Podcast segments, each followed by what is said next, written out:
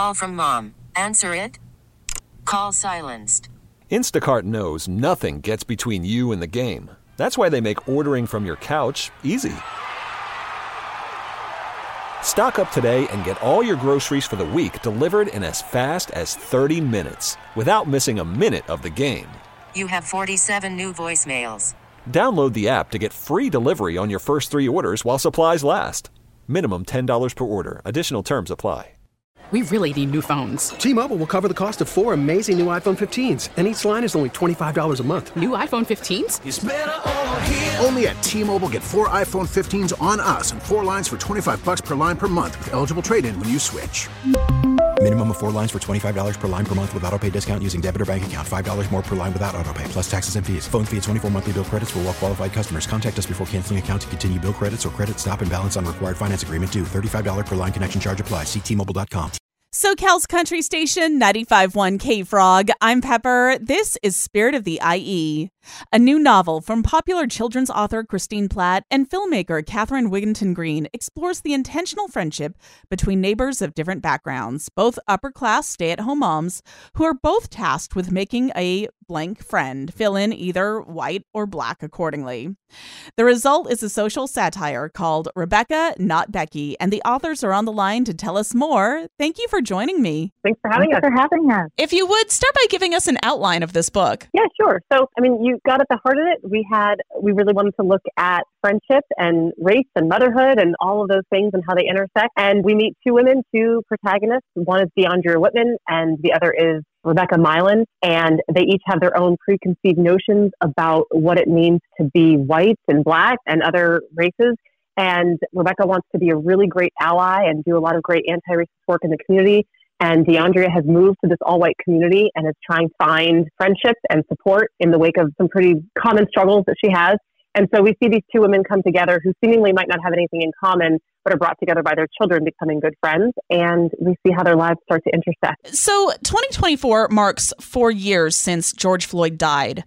Where do we go from here? How do we show up for one another? I mean, that's one of the things that we're hoping to explore with readers in this book, right? We want them to continue to have these tough conversations, continue to see that same level of interest and anger and disgust at inequities, right, in our society, right? Like, we want folks to understand that that was just one moment in time that was particularly highlighted just given the vulnerabilities that we all were facing during that time, right? Like, we're all at home, there's more visibility, right? Like, it was very much present and something that was unavoidable for all of us to, we had to bear witness to it. But this work, this movement has been going on for a long time. The work was started before us.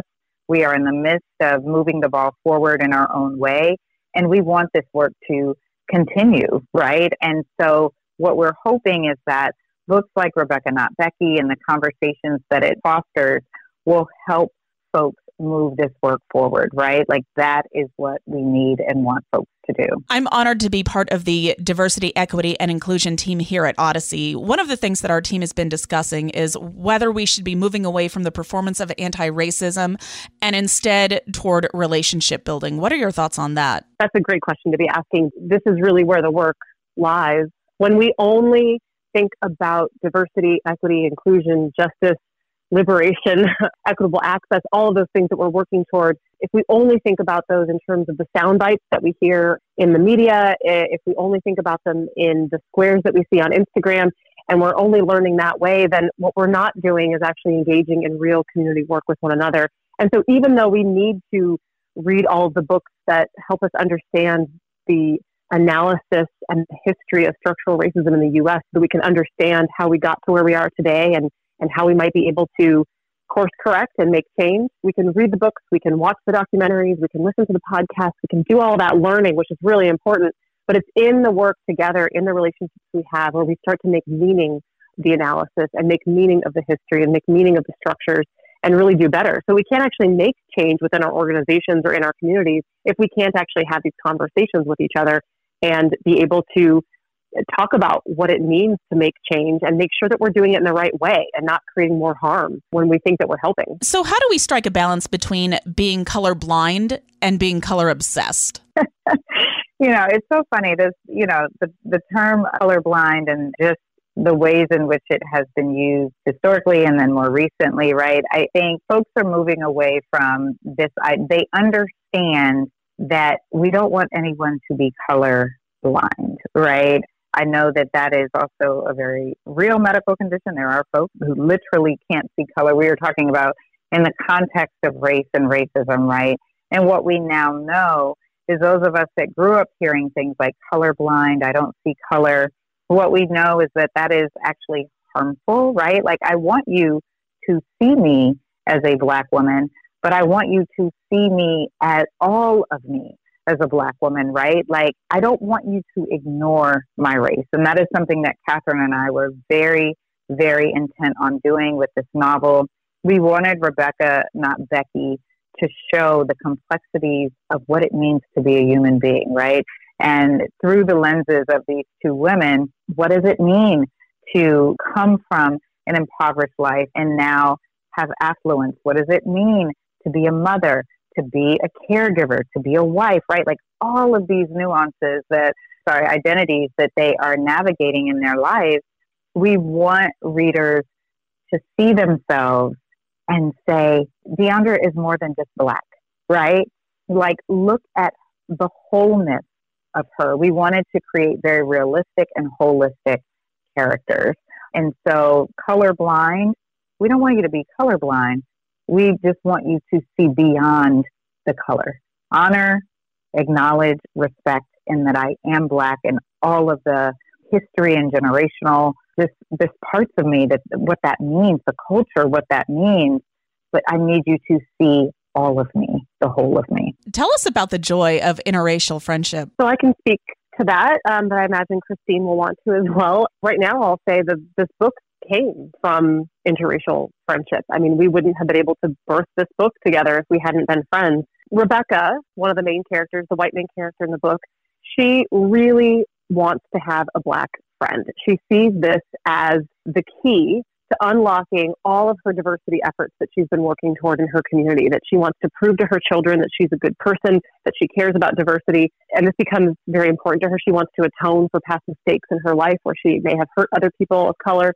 But what happens is that when DeAndrea moves to her town and she sees DeAndrea as someone who really is there just to serve that purpose of making Rebecca feel better about the lack of diversity in her life. And so she really tokenizes DeAndrea and sees her as just an object that can fulfill some need or, or desire that she has, rather than understanding that here's this woman who has moved to their community, who is lonely, who has marital struggles and family struggles, and she's got a young daughter, and she's at a crossroads in her life where she's trying to figure out what it means to think through whether or not she wants to identify as, you know, more than a mom and more than a caregiver and more than someone who is just there to serve all the needs of the people in her family. And Rebecca, she only focuses on DeAndrea's role in her life as making her feel good about having diversity in her life. And she misses out on finding someone who can support her and whom she can support in terms of all of those struggles that come with life, with parenting, with marriage, with taking care of aging parents, with being a solid community member.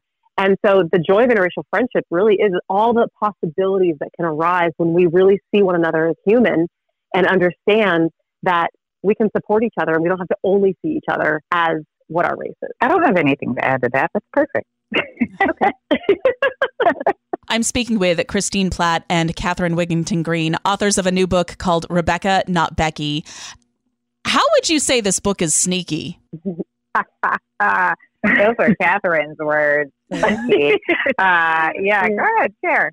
Yeah, okay, sure. So I think what's sneaky about it is that it, it looks like a beach read. It looks like this really easy, accessible book, which it is. So we, we're sneaky in that we're saying, okay, here is a complex and layered story that is informed by deep analysis and understanding of the history and contemporary manifestation of structural racism in America. But we have wrapped it in a beach read, in a story, in a plot, in characters who are very relatable and accessible, and we're entertained by it. And we're having fun with ourselves and with characters, kind of poking fun at a little bit of the performance of anti-racism, the absurdity of it in many ways, in terms of the fact that we want to only learn about certain issues on social media but then say, okay, let's actually go a little bit deeper. And at every layer of this book, there's an invitation to go a little bit deeper and deeper into understanding these issues, what they mean for each of us, and how we can learn from this book to show up for others better in our communities. To that point, how can we take the issue of racial injustice seriously while not taking ourselves too seriously? I mean, I think that's what we show with these characters, right? And it's essentially what we do every day.